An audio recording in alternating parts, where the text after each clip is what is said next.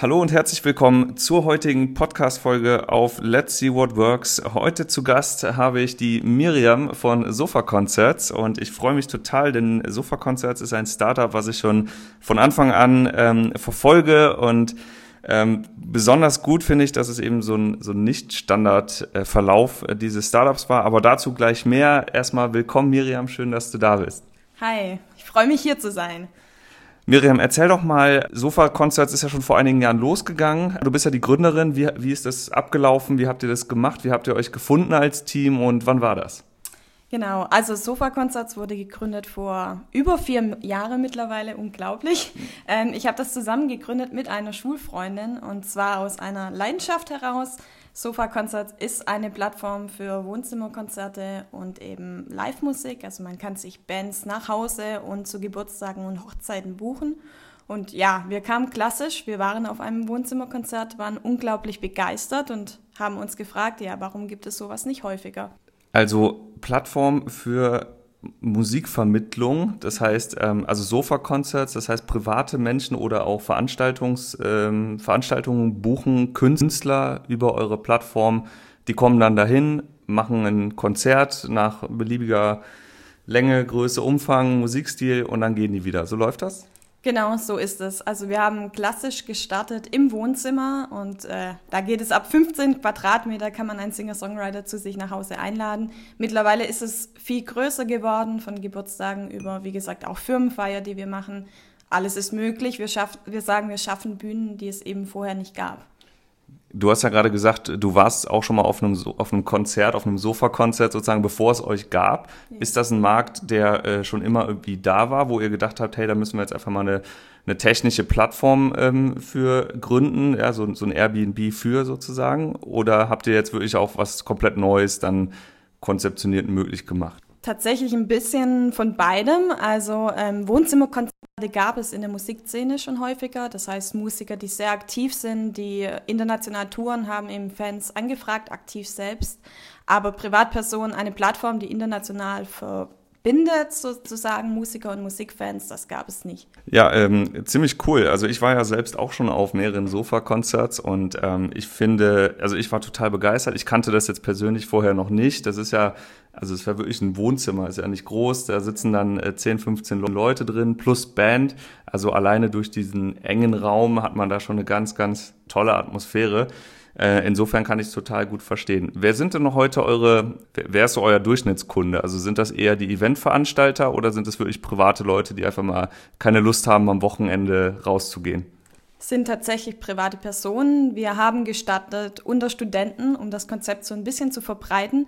Mittlerweile ist aber tatsächlich um die dreißig bis fünfzig so die Hauptbuchendsten, also aber eigentlich alles dabei, aber hauptsächlich Privatpersonen und Firmenkunden. Sehr cool. Bevor wir über das Geschäftsmodell von euch sprechen, würde ich gerne noch ein bisschen was zu eurer Gründergeschichte hören, weil ihr seid, ihr seid ja wirklich sehr untypisch äh, so in der Startup-Welt gestartet und seid dann auch bis heute in den vier Jahren einen untypischen Weg gegangen. Kannst du dazu was sagen, wie das gelaufen ist? Ja, ich glaube, das Untypische ist schon mal, wenn wir uns beide Gründerinnen anschauen. Also wir kennen uns seit der fünften Klasse.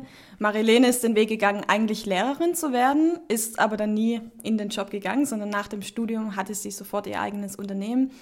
Genau, ich habe B W L studiert, habe dann in einem großen Konzern gearbeitet und wir hatten die Verbindung, die Leidenschaft zu der Musik eben schon immer gemeinsam und hatten dann gesagt, hey, ganz oder gar nicht, ich habe meinen Job gekündigt, Marilene ihr Studium zu Ende gebracht und haben dann gesagt, wir probieren das jetzt einfach mal aus, mehr aber aus einer Leidenschaft heraus und nicht aus der Sache, wir müssen jetzt unbedingt gründen.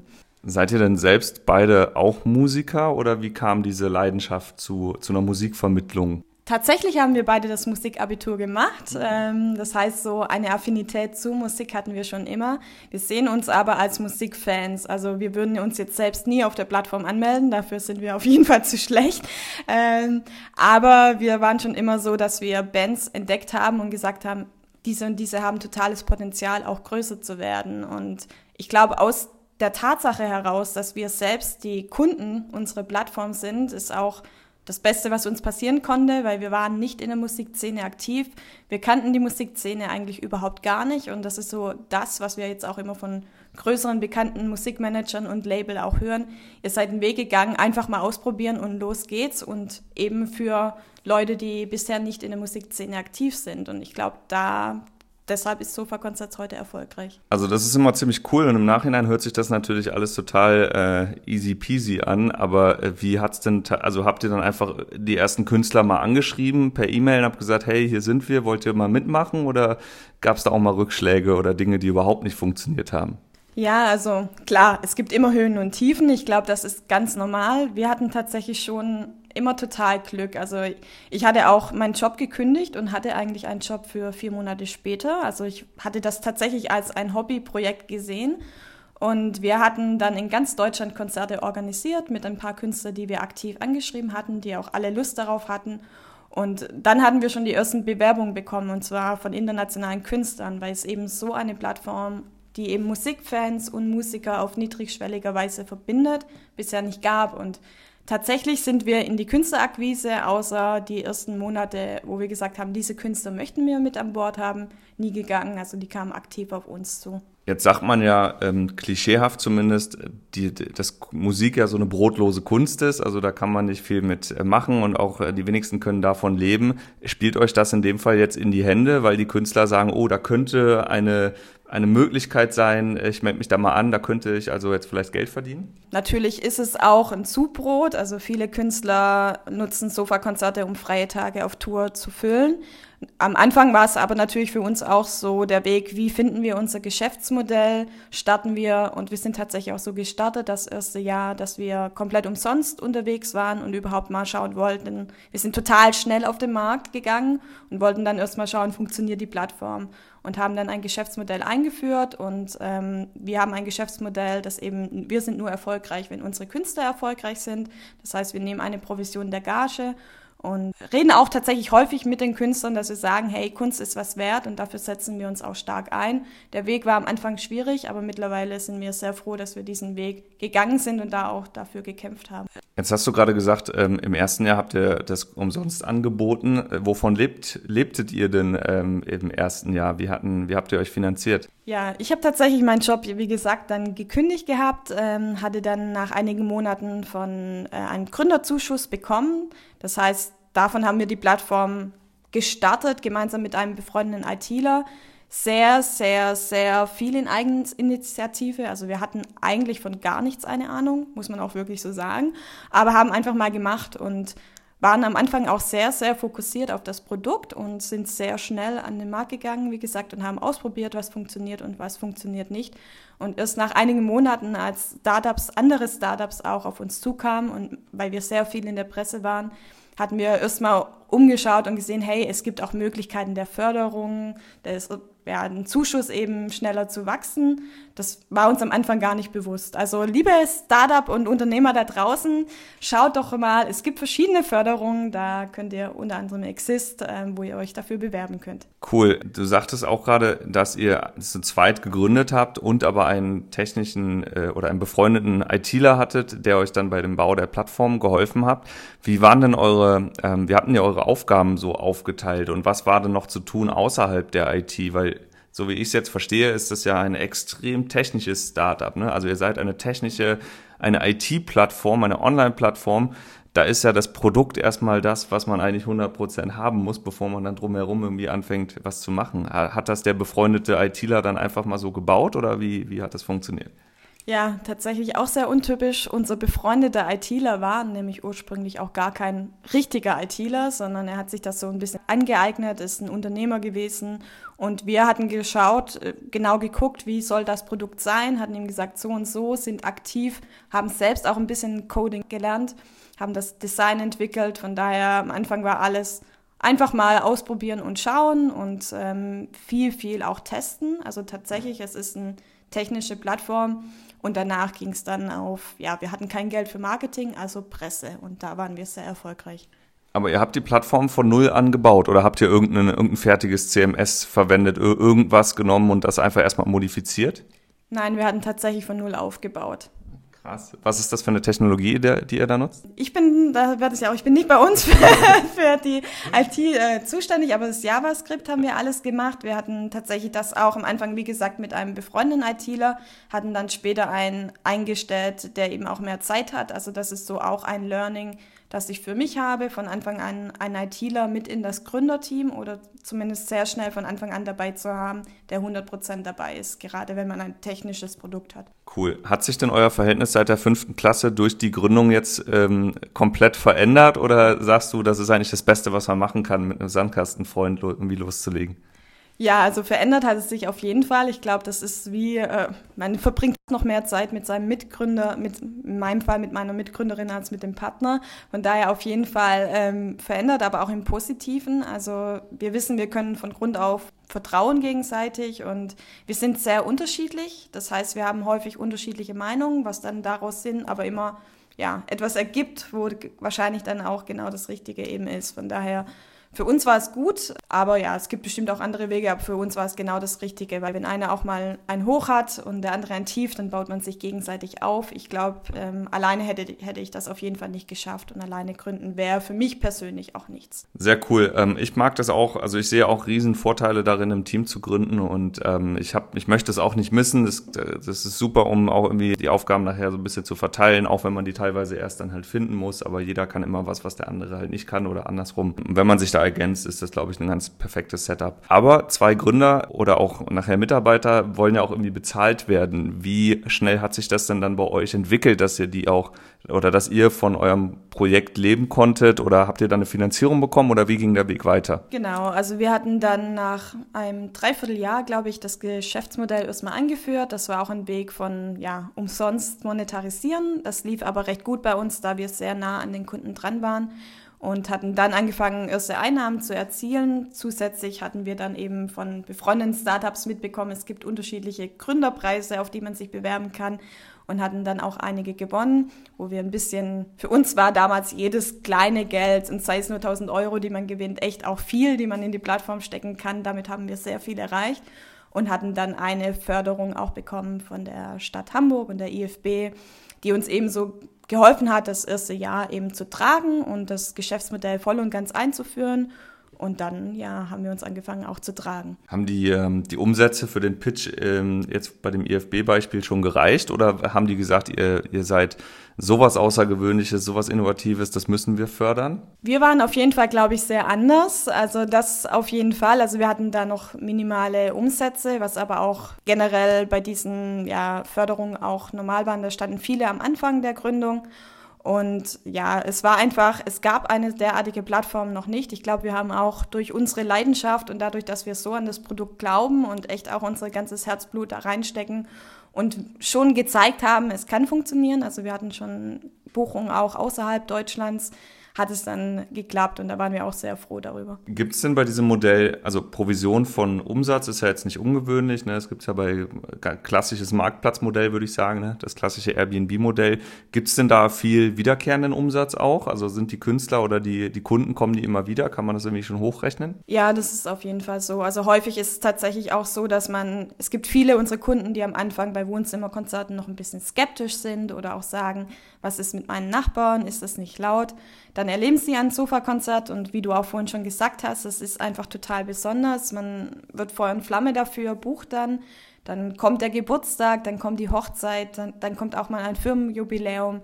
Also wir haben schon sehr viele wiederkehrende Kunden. Und das Coole ist halt, selbst wenn man das Produkt ja wieder nutzt, ist ja das Erlebnis immer wieder ein anderes. Ne? Es sind ja meistens auch dann andere Bands, andere Anlässe, andere Musik, also komplett anderes Erlebnis, aber immer wieder cool. Und da habt ihr, glaube ich, ja auch gerade was Musik angeht, ein tolles Produkt, was ja sehr ins, ins Ohr geht, ins Herz geht, sehr emotional auch vermarktet werden kann.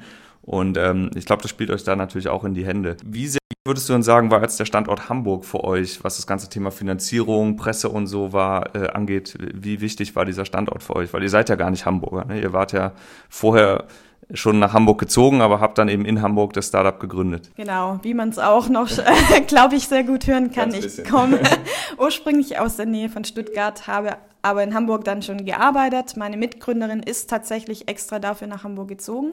Ähm, wir hatten uns entscheiden können zwischen Heidelberg und Hamburg.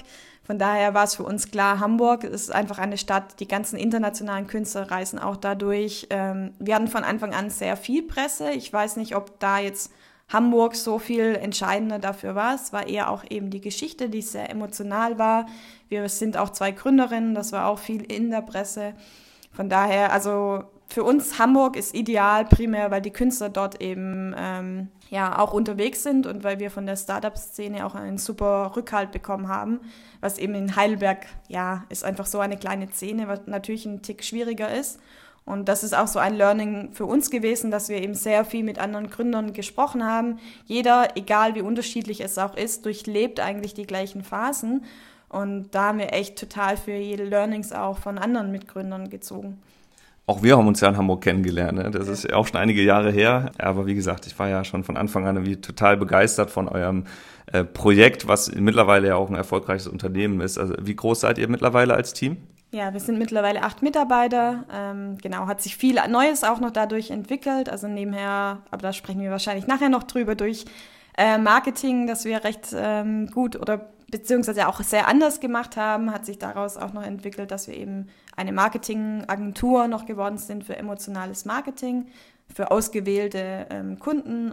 Ja, krass, äh, super Überleitung, da nutze ich, nutze ich die doch gleich nochmal. Ähm, Marketing, äh, also wer SofaConcerts noch nicht kennt, der hat vielleicht schon mal entweder draußen irgendwo auf dem, auf irgendeinem Platz in Hamburg so also eine Art Flashmob gesehen, den ihr gefilmt habt, oder dann zumindest das Video in äh, den sozialen Medien. Also diese Videos sind irgendwie ja auch viral gegangen teilweise, die ihr gemacht habt. Äh, erzähl doch mal, was ihr in diesen Videos gemacht habt und ähm, wie ihr die dann verteilt habt. Genau, also für uns war es, und ich glaube, damit können sich wahrscheinlich auch viele identifizieren, man hat als Gründer kein Geld für Marketing. Das heißt, für uns war es von Anfang an die Frage, okay, wie können wir jetzt ohne Geld viele Leute erreichen? Und gleichzeitig haben wir uns verka- überlegt, was verkaufen wir eigentlich? Verkaufen wir unsere Musiker oder verkaufen wir Emotionen? Und für uns war es ganz klar, wir verkaufen eigentlich Emotionen und haben dann gesagt, okay, vielleicht schaffen wir es auch, eine Geschichte viral zu bekommen, ein Video viral zu bekommen, und haben dann gesagt, wir nehmen unser Produkt, das sind unsere Künstler, Musiker, an die wir glauben, und überraschen dann einfach Leute in der Straße mit etwas, mit dem sie nicht rechnen. Und genau, hatten dann zum Beispiel in Hamburg ein Sofa aufgestellt und äh, dann ein ganzes, also sobald sich dort jemand hingesetzt hat, ein ganzes Wohnzimmer aufgebaut. Und dann kam, ja, klassisch eigentlich Flashmob, gar nicht so originell, würde ich sagen. Aber ähm, genau, das wurde dann so stark gestreut, da die Musik eben auch sehr genial war, dass wir zweiunddreißig Millionen erreicht hatten. Krass. Und das eben mit einem Budget von, ja, fünfhundert Euro, die wir dahinter gesteckt haben. Krass, also dieses Video wurde zweiunddreißig Millionen Mal bei Facebook aufgerufen. Wie habt, also wie kriegt man sowas hin? Muss, irgendwie muss der Ball doch ins Rollen gebracht werden. Habt ihr da Werbung drauf gehauen oder habt ihr irgendwelche Promis angehauen? Wie, wie hat das funktioniert? Ja, also wir hatten von Anfang an, ich glaube, das ist so das, äh, wie wir dann auch verschiedene andere Videos viral bekommen hatten. Wir hatten von Anfang an überlegt, wen könnte dieses Video interessieren. Wir hatten tatsächlich nicht ähm, die ersten Stunden Geld darauf gemacht. Ich glaube sogar den ganzen ersten Tag nicht, sondern wir hatten das Video online gebracht und hatten dann verschiedene Frauenmagazine, äh, Fernsehzeitungen angeschrieben, ja, auch Promis angeschrieben, wo wir gedacht haben, denen könnte es auch gefallen. Die haben es tatsächlich aufgegriffen, ähm, nachdem dann Jérôme Boateng geteilt hat mit seinen Millionen Facebook-Fans und dann auch verschiedene große Zeitungen, kam der Ball ins Rollen, dann ging es total ab in Brasilien. Daher haben wir jetzt auch eine total große Community in Brasilien, ohne dort eigentlich schon am Markt zu sein. Ähm, ja, und so hat sich dann immer weiterentwickelt. Also wir hatten, glaube ich, nach der ersten, genau, wir hatten am ersten Tag schon eine Million Aufrufe. Nach den ersten war, war das noch vor oder nach Jérôme Boateng? Das weiß ich ehrlich gesagt nicht mehr. Jérôme Boateng kam, glaube ich, nach einigen Stunden dann, genau. Aber äh, durch die ganzen Frauenmagazine hat es dann schon ähm, sich gestreut. Und äh, wir hatten jetzt ja verschiedene Viral-Hits schon, auch tatsächlich für Kunden auch schon für Viral-Hits gelandet. Und da haben wir immer vorher überlegt, welche sind die großen Facebook-Gruppen. Also man sollte am Anfang auch wissen, in der ersten Stunde teilen es mindestens drei größere Facebook-Gruppen, oder also Facebook, nicht Gruppen, sondern Seiten. Und ähm, dann hat man schon eine Grundreichweite, und wenn das Thema emotional und spannend ist, dann teilen das auch Privatpersonen. Habt ihr denen das Video dann als, ähm, als Rohdatei geschickt, dass sie das selber hochladen können, oder haben die alle euren Beitrag geteilt? Nee, genau. Also auf keinen Fall ähm, schicken, zumindest nicht zunächst, weil am Anfang ist es sehr wichtig, dass dann auch die ganze Reichweite und die Likes auf die eigene Seite gehen. Also wir hatten tatsächlich einen Tag vorher schon ein paar Seiten geschickt und gesagt, das kommt, das ist das Video, schön mit einem Wasserzeichen drauf, dass es eben vorab nicht geteilt wird. Und ähm, hatten dann schon die Zusage eben von drei, vier größeren Seiten, die gesagt haben, super, teilen wir. Und äh, dann an dem Tag eben Streuung über einen Kanal, das war unser Kanal, ähm, hatten dann auch tausende an neuen Facebook-Likes hinzubekommen. Und dann später, zu einem späteren Zeitpunkt, haben wir es dann gegeben an, den, an die Viral-Seiten, die eben das natürlich nur selbst hochladen. Und genau, ich glaube, wir hatten über unseren Kanal acht Millionen circa und der Rest dann über die Viral-Seiten, die aber unter der Prämisse, dass sie uns erwähnen und verlinken müssen. Was sind denn Viralseiten? Es gibt äh, verschiedene Viralseiten wie ähm, Buzzfeed und genau Viral Hug, also Seiten, die eben Millionen an Fans haben, die auch eine Affinität für solche Videos haben. Und genau, wir haben am Anfang das sehr breit gestreut, um eben eine Reichweite zu bekommen und dann nochmal ge- sehr gezielt auf unsere Zielgruppe, da unsere Zielgruppe aber generell sehr groß ist, denn jeder ist an sich ein Musikfan, ja, ging das dann auch gut. Kannst du kurz nochmal beschreiben, was hier, was in diesem Video, in diesem ersten so erfolgreichen Video, was da genau zu sehen war? Ja, also ähm, wir hatten, wie gesagt, auf der Straße ein Sofa hingestellt mit einem Schild, äh, mach es dir bequem.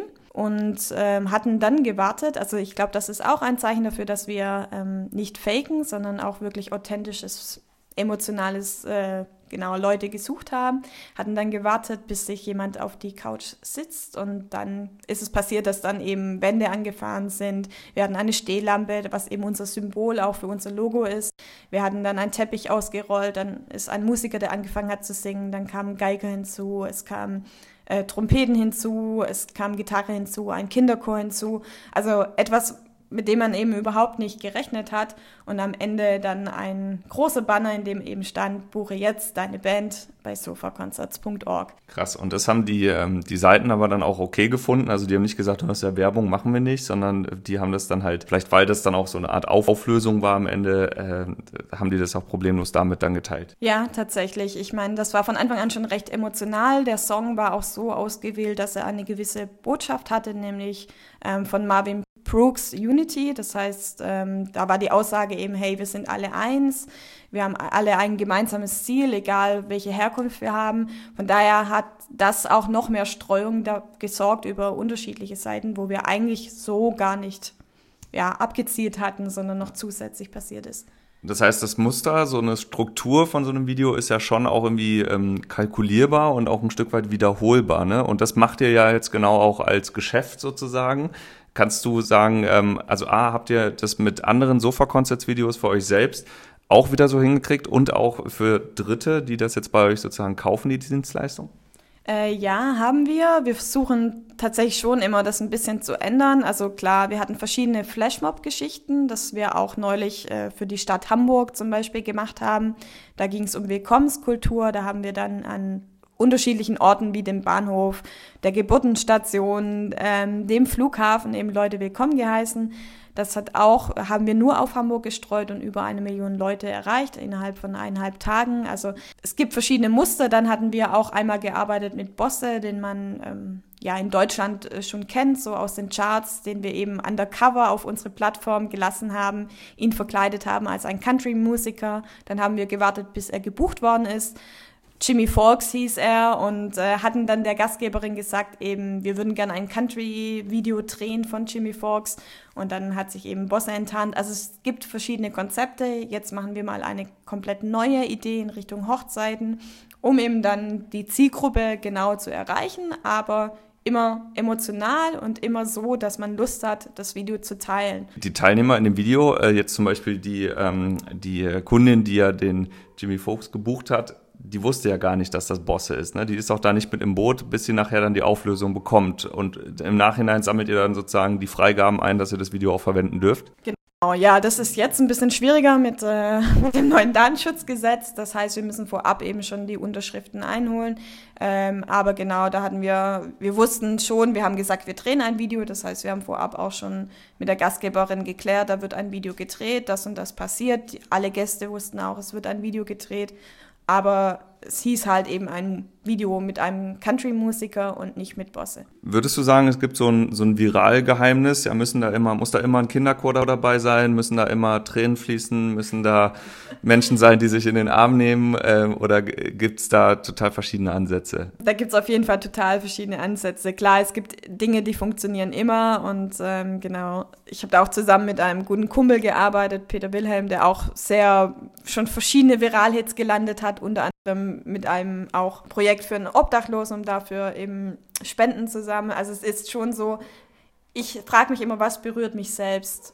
Ist es, es ist, kann ein Song sein, das kann klar auch mal ein Kinderchor sein, aber es kann auch eine total witzige Geschichte sein. Und das Entscheidende ist eigentlich das Seeding, nämlich zu wissen, von Anfang an zu wissen, okay, ich habe auch äh, Leute, die das teilen. Also wir hatten auch einmal ein Video gemacht, das eher sehr, ähm, ja, ich sag mal ein bisschen tiefgängig war, das war schwieriger zu seeden über Hamburg, äh, über, nicht über Hamburg, über Facebook, weil es eben, man musste das Video bis zum Ende anschauen, es war sehr tiefgängig, es war sehr, auch emotional, es hat dann eher die älteren Leute erreicht, aber so die Conversion. Äh, Edeka Weihnachtswerbung oder?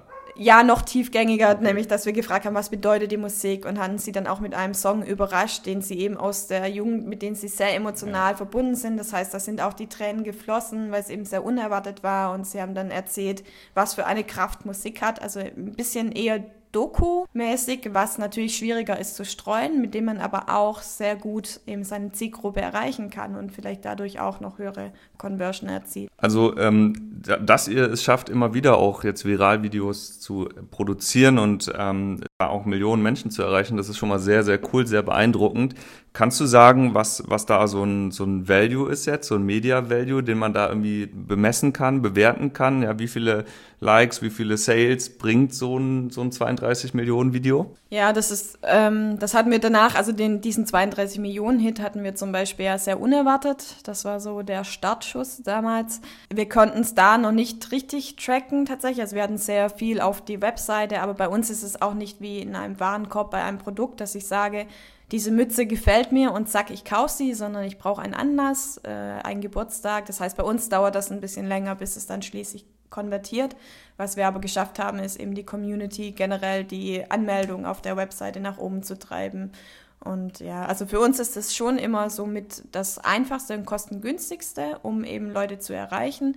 Wir merken aber auch, wir müssen gezielt danach nochmal dann eine Erinnerung Facebook-Ad schalten, die dann eben gezielt auf, buche jetzt deine Band für deinen Geburtstag, für dein, für deine Hochzeit. Also ist das so ein, so ein klassischer Funnel für euch, ähm, wie, er, wie er jetzt funktioniert? Also erste, erster Kontakt über ein Viral-Video zum Beispiel und dann gezielt über Funnel und Events, äh, den auch über Facebook dann nur den Kunden auf die Plattform zu holen? Ähm, ja, tatsächlich war das bisher so, dass für uns ähm, erfolgreichste, beziehungsweise erfolgreichste im Sinne von kostengünstigste auch. Wir haben tatsächlich sehr spät, nämlich erst dieses Jahr so richtig mit AdWords gestartet, weil wir genau so erfolgreich waren über Facebook und unser Hauptkanal auch über Facebook auch bisher war. Jetzt ist es, ändert sich, jetzt kommt Instagram auch mehr hinzu. Das, da haben wir aber auch noch eine kleine Aufgabe vor uns, das nach oben zu treiben. Sind das so die einzigen Kanäle, die ihr macht, oder habt ihr noch ganz äh, so unklassische Wege? Nutzt ihr zum Beispiel die Künstler selbst oder habt ihr irgendwelche äh, Vereine oder äh, große Eventveranstalter? Macht ihr mit denen was? Da machen wir weniger, da wir uns selber nicht als Veranstalter sehen und wir auch von Anfang an eben gesagt haben, wir wollen international und vor allem deutschlandweit kommunizieren. Was wir sehr merken, ist, dass unsere Kunden quasi selbst auch ja, ma- unser Marketing sind, nämlich wenn man das Konzert erlebt. Das heißt, wir schicken auch zu jedem Gastgeber ein Willkommenspaket mit Postkarten, die sie eben auslegen. Und dann eben, wir da merken es wie ein kleiner Schneeball, der ins Rollen kommt, nämlich dort vor Ort zu sein, wo das Erlebnis auch stattfindet. Was wir zusätzlich schon auch machen, ist, dass wir sehr viel Pressearbeit auch machen. Unsere Künstler selber sind auch natürlich unser Marketing, denn sie nutzen unsere Plattform, sie machen auch den Sofaconcerts-Banner, buch mich hier auf ihre, auf ihre eigene Webseite, und das ist natürlich super für uns. Wo ist denn der Vorteil für den Künstler, das jetzt bei euch zu machen? Ich kenne das jetzt von Airbnb, ne? Da hat man ja irgendwie Versicherungen und Kommunikation und also es ist irgendwie ein geschlossenes System, Bewertungen, es macht schon alles Sinn. Ist das so ähnlich auch für euch oder beziehungsweise für die Künstler bei euch, wenn sie das bei euch machen? Ja, ist es auch. Also man hat bei uns eine Geld zurück Garantie, man hat verschiedene eben Gagenmodelle, man hinterlegt seinen Preis, kann verhandeln über die Plattform, kann kommunizieren über die Plattform und hat eben auch eine Ausfallentschädigung. Das heißt, wenn ich jetzt einen Rockstar buche und der zerlegt mein Wohnzimmer, dann äh, seid ihr da hinterher und versichert mir mein Wohnzimmer? Eine Versicherung haben wir tatsächlich nicht, das ist aber auch in vier Jahren noch nie passiert. Da, also was wir sehr stark merken, die Künstler wollen ja gebucht werden und bei uns ist es total wichtig, dass sie am Ende auch Feedback bekommen von dem Gastgeber.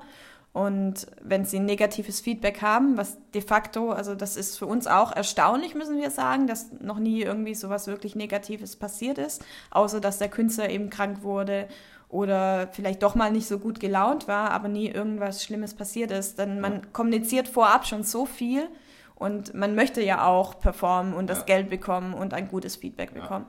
Und im Gegensatz zu Airbnb sind die Hosts ja auch dabei und genau. äh, sind zu Hause und passen auf.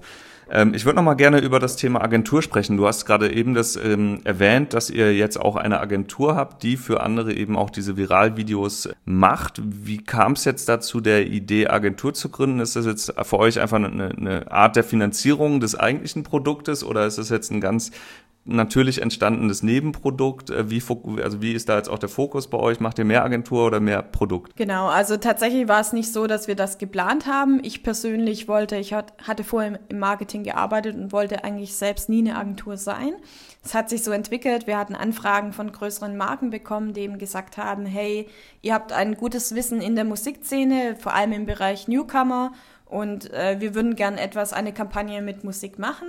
Und hatten da tatsächlich sehr früh, vor drei Jahren schon so die größ- äh, eine Anfrage bekommen von einer Bierfirma, wo wir gedacht haben, das passt auch recht gut, das ist cool für unsere Gastgeber und gleichzeitig auch super für die, ähm, für die Marke selbst und hatten dann eine Kampagne entwickelt. Also es ist auch nicht unbedingt ein Viral-Hit immer, sondern auch, dass wir einfach zum Beispiel Sofakonzerte verlosen oder unsere Künstler irgendwo platzieren. Und es hat sich so ergeben und wir sagen jetzt ja, wir sind nebenan noch eine Agentur für emotionales Marketing mit Musik. Das heißt, wenn man irgendwie ja, eine Kampagne in Richtung Lifestyle und Musik benötigt, dann kommen einige Marken auf uns zu. Es ist aber nach wie vor auch so, dass wir nicht alles machen. Also wir gehen da jetzt auch nicht sehr selbst in die Akquise groß, sondern bekommen immer mal wieder Anfragen. Es sind in unserem Team, wir sind acht Mitarbeiter, davon sind ich und eine Mitarbeiterin noch für die Agentur zusätzlich verantwortlich. Das heißt, es ist Ja, also es ist ein Zusatzbrot, sag ich mal, was auch gut ist auf jeden Fall, weil die Plattform weiter wachsen muss. Und während den Kampagnen springt dann das ganze Team mit ein. Aber es ist ein Bereich, der auf jeden Fall auch gut wächst und ähm, der sehr erfolgreich ist, weil unsere Kunden dann auch immer wieder kommen und das ist schön zu sehen. Das heißt, äh, perspektivisch äh, kann das dann auch ausgegründet werden oder ist das jetzt schon eine separate Firma? Oder? Nein, das ist Teil von Sofaconcerts, ja. wollen wir auch bewusst so halten, weil das eben auch ja, Gagen sind für unsere Künstler, die genial sind, das auch eine Reichweite eben sind. Dass, wir sehen das tatsächlich als eine Ergänzung, die gut zusammenspielt, was wir so nicht geplant haben, aber ja. was eben so passiert ist und ähm, echt gut passt. Habt ihr denn schon mal einen Künstler auch ähm, gehabt, der, der irgendwie durch, also der Marvin Brooks zum Beispiel ist der, ist der, ich weiß nicht, wie bekannt der vorher schon war, aber danach kannte man ihn auf jeden Fall. Gibt es häufiger mal so Fälle, wo ihr der Hebel zum Prominenzstatus gewesen seid? Ich würde jetzt nie sagen, dass wir der, der die Person sind, die sie zu krass pushen. Also wir geben immer einen Hebel, sag ich mal, dazu. Das passiert schon auch immer wieder. Ähm, eine befreundete Band, die zum Beispiel von Anfang an dabei sind, äh, ist Jonah, eine Band aus Berlin, die hatten dann für Vodafone den Werbespot gemacht und sind auch in die Charts gelangt. Wir hatten, haben tatsächlich sehr viele bekanntere Bands auch aus dem Ausland, die reisen, eine kolumbianische Band, El Caribe Funk, die dort in den Charts sind, eine Band aus Neuseeland, die dort in den Charts sind, die dann reisen, die man aber hier nicht kennt. Also es ist schon so, dass wir zusätzlich auch Bands mit pushen, aber wir haben jetzt nicht die Beginner oder ähm, genau, also große Bands am Start, sondern wir wollen eher sagen, wir haben die ungeschliffenen Diamanten, die wir eben mehr Sichtbarkeit geben. Wollt ihr die nicht oder wollen die euch nicht? Und was sagen die, wenn die euch nicht wollen? Ähm, wir haben noch nie gefragt tatsächlich. Von daher, also wir sehen uns schon als eine Plattform im Independent-Bereich, wo man eben Künstler entdecken kann, die einfach genial sind, die ins Radio gehören, die man auch, also die bei Spotify abgehen. Wir werden häufig tatsächlich auch mittlerweile von Musikscouts gefragt, weil nicht wir eben sagen, welche Bands sind toll, sondern unsere Community sagt das eben ja. ja. Und das ist schon genial zu sehen. Also ich glaube, daher liebe ich auch so meinen Job. Täglich melden sich neue Bands bei uns an und ja. wir haben einmal in der Woche auch eine Besprechung, wo wir so sagen, Junge, diese Band, die müsste eigentlich schon international bekannt sein und wir könnten, ja, wären wir jetzt schon so riesengroß, könnten wir sofort ein Label gründen und sagen... Die da, da schlummert schon die nächste Agentur. Genau, aber haben wir erstmal nicht vor. Also eins nach dem anderen. Sehr cool. Ähm, was würdest du denn jetzt jemandem sagen oder raten, der sagt, ich will auch mal eine Plattform irgendwann gründen? Das ist ja immer so klassisch, das Henne-Ei-Problem. Braucht man in eurem Fall jetzt zuerst die Künstler oder erst die Kunden? Wie war das bei euch und ähm, wie, wie, geht, wie geht man da am besten ran an so ein Thema? Ja, also von, wir hatten von Anfang an, bevor wir mit der Plattform gestartet sind, geschaut, dass wir beides haben, sowohl Gastgeber als auch Künstler auf unserer Plattform. Und hatten dann daher auch, ich hatte es ja vorhin schon erwähnt, in Richtung Künstler tatsächlich gar nicht so viel Akquise gemacht, sondern unseren kompletten Marketingfokus und auch komplette Energie in Richtung Musikfans und Gastgeber eben gegeben. Das heißt, es ist schon total wichtig, immer ein Gleichgewicht zu haben. Das sehen wir auch bei anderen Plattformen. Wenn das nicht gegeben ist, dann, dann floppt einfach die Plattform. Das heißt, wenn man erstmal einen Künstler hat und einen Kunden und die irgendwie zusammenbringt und ähm, der eine bereit ist, dafür zu bezahlen, dann hat man im Prinzip schon den, den Proof of Concept sozusagen und kann dann versuchen, den zweiten, dritten, vierten hinzukriegen, oder? Genau, also ein bisschen mehr am besten von Anfang an drauf, sodass man auch in jeder Stadt auch ein bisschen was findet und nicht auf der Plattform ist und denkt, okay, hier ist einfach nichts los, ich komme auch nie wieder, weil das kostet auch, den Kunden wieder auf die Plattform zu bringen. Aber klar, immer gucken, dass man ein Gleichgewicht hat. Sehr cool. Ähm, wie geht's denn weiter mit euch jetzt in der Zukunft? Also ihr werdet jetzt einfach weiter wachsen, ihr seid jetzt acht Leute, ähm, ihr seid, glaube ich, nur in Deutschland aktiv so in der Zeit oder schon zumindest im Ausland ein bisschen. Ähm, die Agentur habt ihr schon, was, was kommt da jetzt noch in den nächsten Jahren? Das sind ja bisher erst vier Jahre, also was kommt in den nächsten vier Jahren? Ja, also wir hatten uns tatsächlich damals zum Anfang eine Vision, wie man es auch immer so schön sagt, gesteckt, ähm, haben tatsächlich damals auch gesagt, ja, mal sehen, ob das passiert. Wir hatten gesagt, wir würden gern in Europa eine Euro- europaweite Plattform sein, die eben die Anlaufstelle ist für geniale Live-Musik. Und das ist nach wie vor unser Ziel. Wir haben mittlerweile Künstler und Gastgeber aus sechzehn Ländern, machen aber aktiv primär eben in Deutschland, Österreich, Schweiz, ein bisschen in Frankreich was. Und das ist jetzt auch so unser Ziel, dass wir in anderen Ländern mehr machen. Wir haben schon sehr, sehr viele Künstler. Jetzt geht es eben da auch wieder, das Gleichgewicht zu schaffen und Werbung für Sofaconcerts zu machen. Aber auch hier wieder krass, dass ihr ähm, jetzt sagt, wir machen jetzt mal Frankreich und andere Länder noch. Also so der, der klassische Bootstrapping-Weg wäre ja eigentlich eher, man geht mal in ein Land und versucht dann da Fuß zu fassen. Und wenn das funktioniert, geht man ins nächste Land und halt immer so einen Schritt nach dem anderen. Aber es klingt jetzt so, als seid ihr schon wieder so ein bisschen mit der... mit der Gießkanne und guckt halt mal, was, ähm, wo könnte es gehen und wo es dann greift, macht ihr dann halt, äh, geht ihr dann tatsächlich rein oder ist, ist das so eure Strategie? Also wir sind ja, unser Hauptfokus bisher Deutschland, von daher ist es so der klassische Weg gegangen. Hier finden die Hauptbuchungen statt, aber es finden einfach auch Konzerte so über die Plattform. Wir haben von Anfang an auf Englisch, Deutsch, Französisch, Spanisch die Plattform gelauncht. Das heißt, die Leute durch die Viral-Hit kamen schon von alleine, ohne dass wir groß was gemacht haben. Und jetzt gilt es schon so, dass wir natürlich auch in den anderen Ländern weiter wachsen, weil das nach einer gewissen Zeit, wenn nicht wir das machen, macht das irgendjemand anders. Aber ähm, ja, genau, klassisch weiter. Wir sind relativ schwäbisch am Gründen, das heißt, wir gucken, dass es ähm, gut überlegt und dann auch durchgezogen wird. Sehr cool. Kannst du, möchtest du ein paar Zahlen nennen? Wie viele äh, Künstler habt ihr auf der Plattform? Wie viele Kunden? Wie viele Konzerte macht ihr pro Tag, pro Jahr?